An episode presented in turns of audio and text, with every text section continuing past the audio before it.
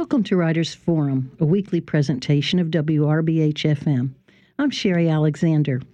This week we're talking to Jack Davis, author most recently of The Gulf, The Making of an American Sea. Welcome to Writers Forum, Jack. Thank you. Pleasure to be here. Well, first off, we have to say congratulations. You it's just been announced this month that you won the Pulitzer Prize for this book. Thank you. he said modestly.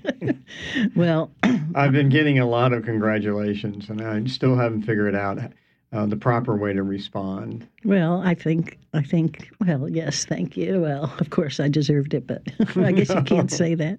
I won't say that. Well, I'm impressed. Um, so am I. the um, the book is about the Gulf, the making of an American sea, and you actually grew up on the Gulf Coast. I, I did. I grew up on the Gulf in the 60s and the 70s and beyond.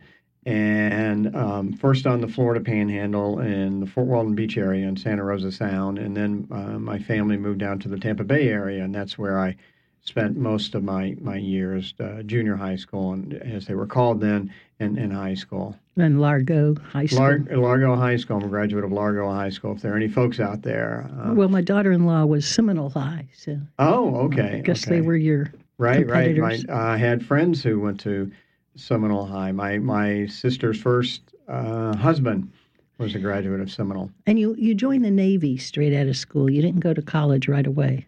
I did. That's correct. Uh, I actually joined the Navy before I graduated on a delayed entry program, and uh, and then once I graduated, I had to go off.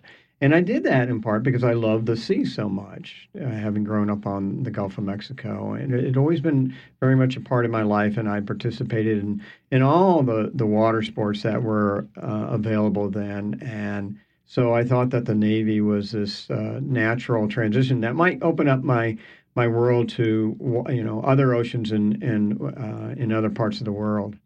Well, you eventually uh, got your PhD up at Brandeis. Is it okay if we just call you Jack and not Absolutely. Dr. Davis, like your students? Um, and you're a professor now at the University of Florida. And this disclaimer: I'm a Gator. I'm wearing my Gator shirt to to show As support. As we say in Gainesville, go Gators. Go Gators. Um, you've written or co-written or edited um, half a dozen earlier books, and I'd just like to you to discuss briefly one of them. In 2009, you published um, "An Everglades Providence," and it's the story of Marjory Stoneman Douglas. And I'm a big Stoneman Douglas fan, so tell us a little about that book.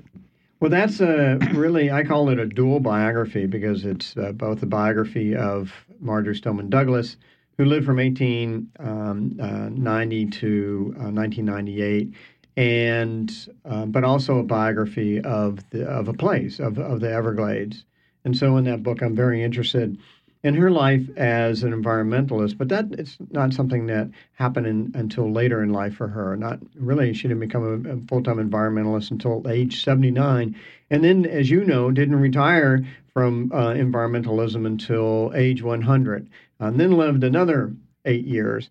But she was a lifelong um, feminist, uh, women's rights advocate, advocate, not just simply a suffragist, but she supported the very first ERA in 1923. Most suffragists did not. And she was uh, very committed all of her life to, to social justice uh, as well. So she was, and I in the book, I'm very interested in the the various moments in her life that that interconnect with with the Everglades as a writer and primarily and as an activist. Well, I was mentioning just a few minutes ago before we started talking on the air that I did uh, my very first job. I was at a TV station, and I made a documentary with her, and I just she's just a hero of mine, or I guess I should say heroine. And I noticed that you wrote a letter um, to a newspaper after the uh, unfortunate, tragic shooting at that high school, and you said, you know, Marjory, the school was named after her in Florida, and you said she would be proud of the kids the way they responded to the tragedy. Yes, that, that's right. When that I after the tragedy um, became news, my email uh, inbox started pinging people writing to talk. You know, obviously uh, talk about the, the tragedy, how horrific it was in itself, but also worried about this um, being a blemish on her her name. And I got to thinking about that, and I thought, well, maybe not. Something that doesn't seem right. And then the the young people at that school rose up uh, and organized uh, in protest against the, the lax gun gun gun control laws in, in, in the country. And then it occurred to me that she's the perfect legacy. She's the name that should be on that side of that building rather than another high school uh, named after a dead Confederate uh, hero or or an Indian fighter, and uh, that they were carrying on in in her tradition and, and exhibiting their uh, commitment to social justice um, that that she was committed to all of her life. Well, um, Sure. Um, and you also edited some of her works, a little volume of some of her, was it poetry that she It's wrote? poetry, and it was from her newspaper columns that she wrote for the Miami Herald from 1920 to 1923. And she composed a lot of poetry, which she always referred to as doggerel. But uh, much of it is very, uh, much of it's wonderful. And she she would she wrote this column and commenting on. Now, here's what I love about her and I'm sure you do do too, is that she was supposed to uh, uh, this c- column was supposed to be committed to women's issues, to book reviews, to to poetry, uh, just a light social, local social issues. But she wrote on um, anything she wanted to write on, and she was very well read. She wrote on politics. She wrote on uh, uh, uh, on prohibition, which she was adamantly opposed to, and and she spoke her mind. And so I collected uh, more of the interesting um, uh, entries in her column over the years in, in this book called, titled The Wide Brim, which is a reference to the type of hats she used to wear uh, late in life. She was just so charming. Um, well, the book, I mean, you're here obviously to talk about the big one because the Pulitzer Prize doesn't come along that often.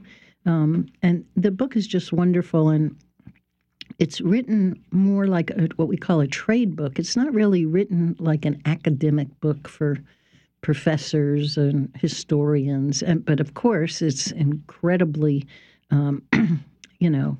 Uh, annotated and, and so on. I don't mean to say that. I'm just saying you can sit and read it and it's enjoyable to, to read. It's a pleasure to read the book.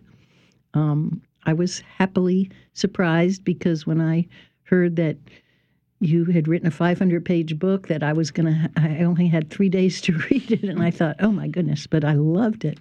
Um, it took you, what, seven years to? Approximately, yes. Uh, I had conceived the idea of the book before the BP oil spill. And so early in 2010. And then the oil spill happened, and we all suffered through that 87 day nightmare of the summer uh, of 2010. And before the uh, the oil spill, I wasn't sure quite how to approach the subject of the, the Gulf of Mexico, a history of the Gulf of Mexico. But the oil spill gave me my objective because I believe that it took a lot from the Gulf, uh, obviously fish and birds, but it also, uh, from my perspective, it, it, it, took the Gulf's identity, true identity away.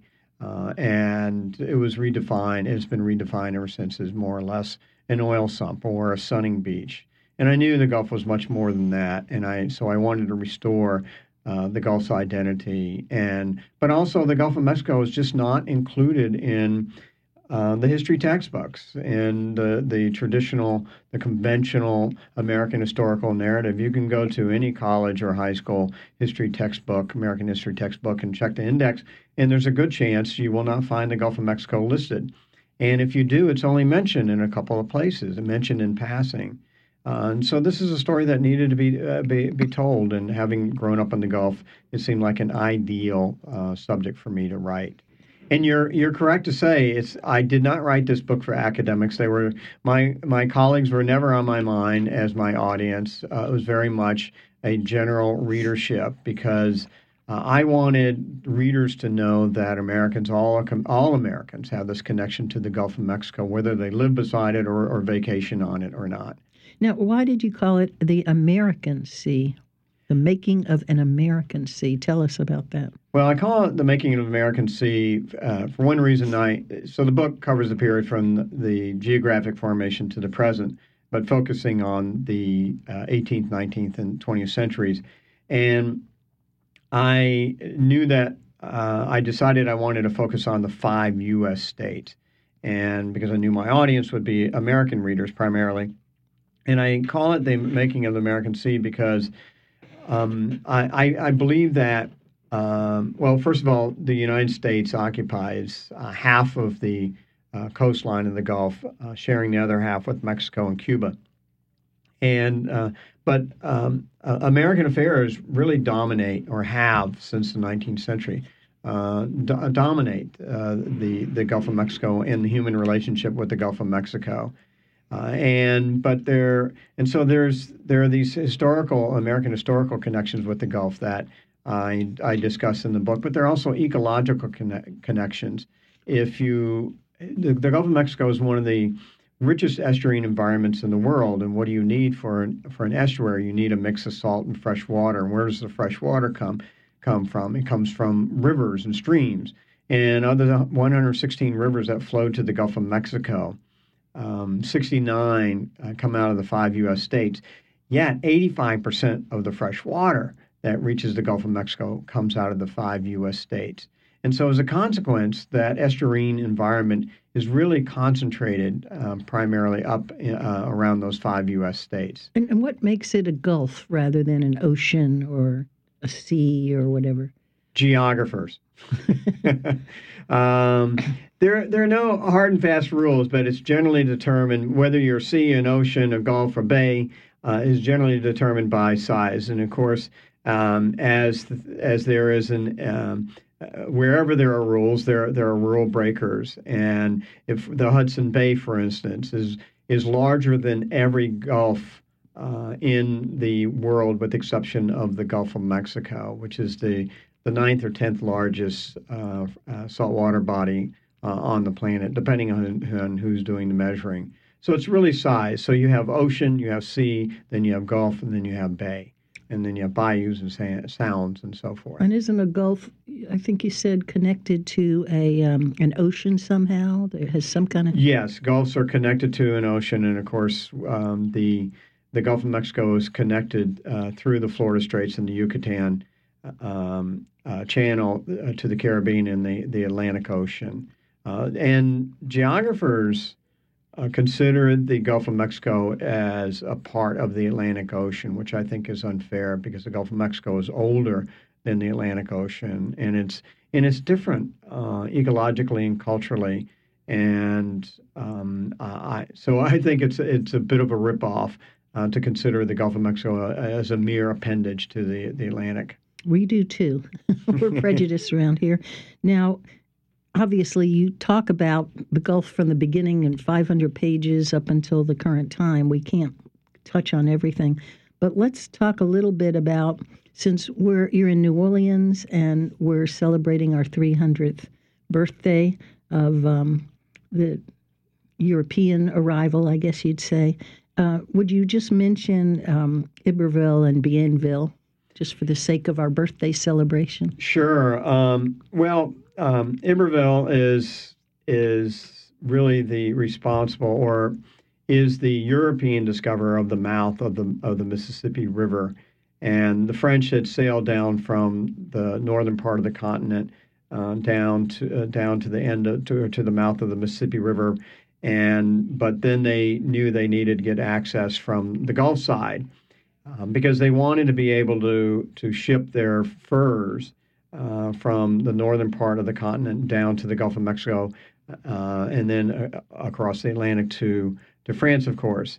And the French had a heck of a time trying to find the mouth of the um, the Mississippi River, and uh, Iberville was the the one who did it uh, in the 18th century. And uh, after passing it a, a, number of times, he finally did discover it. Um, and and of course, uh, once they um, found the mouth of the Mississippi River, they wanted to control the Mississippi River. They wanted to keep the British out. Soon after they discovered the Mississippi River, uh, it shocked them because uh, a, a, British uh, ship showed up uh, uh, several miles up the river. Here it took the, the French forever to find the Mississippi, and somehow the, the, the British wandered in. And so the French chased them off. and then they need to needed to establish some sort of settlement along the river uh, to keep other trespassers out. Uh, and, and of course, that is the origins of, the, of New Orleans. Well, we just had to get that in.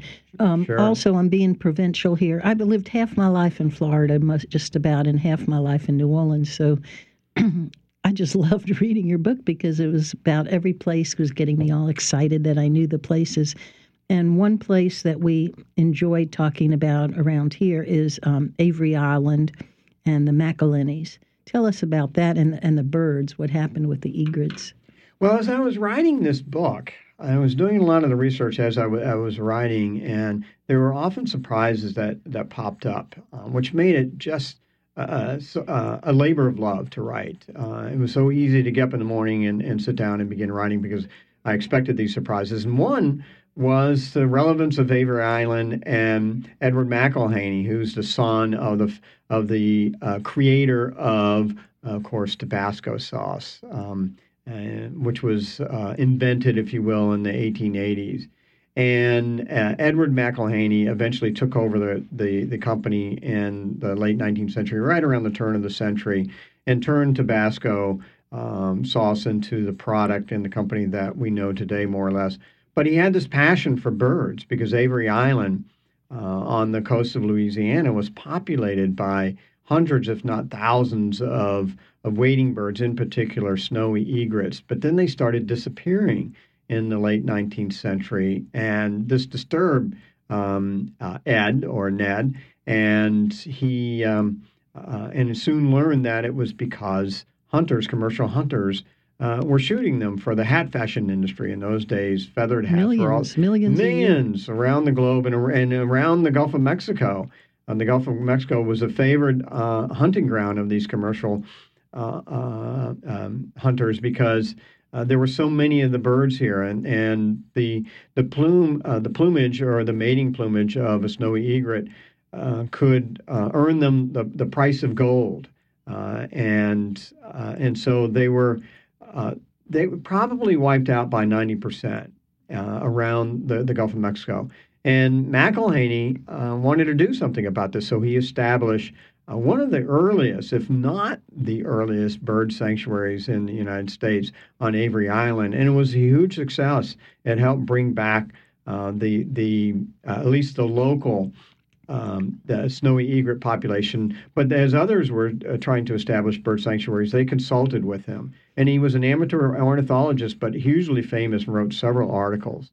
Well, we can talk about him all day um, if we have the time. Yeah, oh, you absolutely could, couldn't you? I would love to. He was also a, a, polar explorer, as you know. And we won't mention the nutria because we don't have time right. to go into that.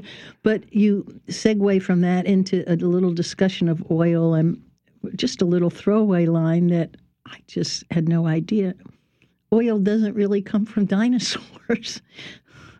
God is my witness. I thought that oil came from the dinosaurs. Right. No, it, it doesn't. Um, and it's a much more complex origin and uh, origin and older and than than the dinosaurs. But it is for many years it was a an uh, an industry myth, and and it was a way to uh, associate the industry with. Uh, with a favored species, if, if you will, and uh, to make the the the industry and and the consumption of oil uh, a little bit more palatable.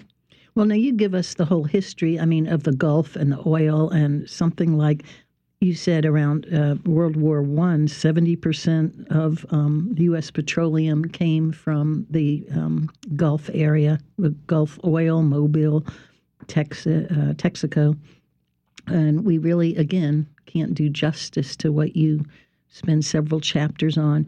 You don't just talk about the um, Deepwater Horizon spill, although you, of course, lead up to that, but um, you give us a really good idea of of the role oil has played in the development of the Gulf, what it's done, both positive and negative, to the Gulf. And my favorite when I moved here, I couldn't get over the Louisiana Shrimp and Petroleum Festival. I mean, the, the name, I guess other people that lived here their whole lives were used to it, but it just seemed so incongruous to have a shrimp and petroleum festival. But you give a, so much good background of um, how the oil companies um, present themselves, uh, how much attention or how little attention we were paying for a long, long time to oil spills, which really are a huge issue. Until 2010, we just we didn't seem to pay as much attention as we should have. Well, in the early days, uh, of course, in the early 20th century, uh, um, oil spill wasn't even part of the vocabulary. They were called gushers, and they were celebrated um, because uh, this was uh, this was black gold, um, and it meant riches for a lot for a lot of people.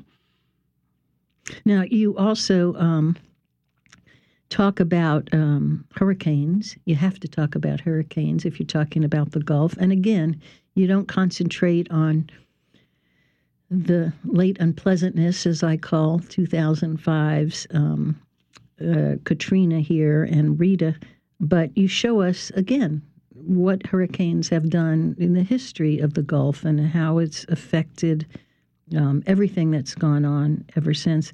And I guess we're we don't have much time left. We'll have to kind of skip to the regretfully to the more modern times.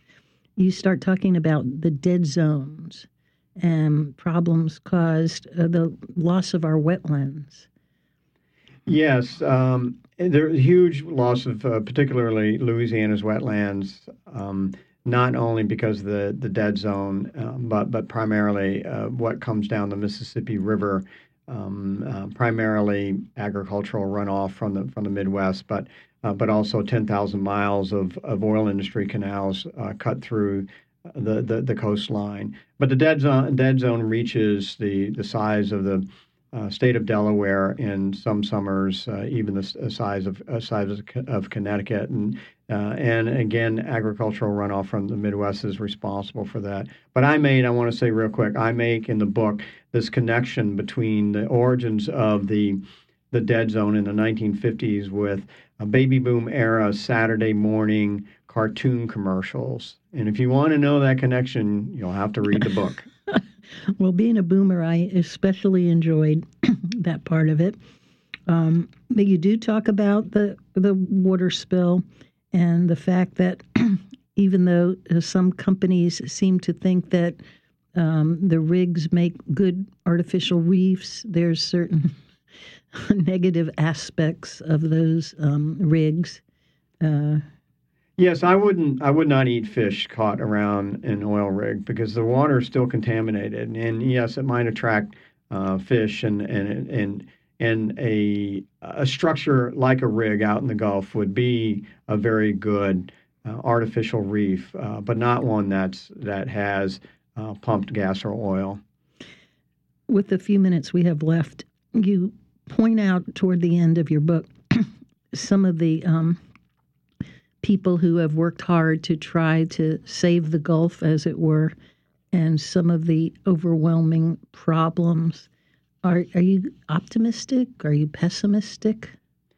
I'm I'm uh, I, I try to be I want to be optimistic because since the 1970s we've brought a lot of bays and bayous back to life that were nearly dead, and we've been able to uh, propagate uh, the regrowth of of seagrasses that were wiped out by largely by uh, uh, raw sewage, the dumping of raw sewage from quote unquote treatment plants.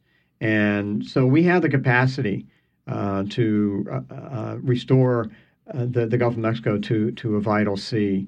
Um, and if, if we have the will, the political will, and, and, of course the, the, the moral and human will to do so, we, we can we can. Now, when we fly home, or take off from New Orleans, but especially when we're coming home, it looks really brown down there.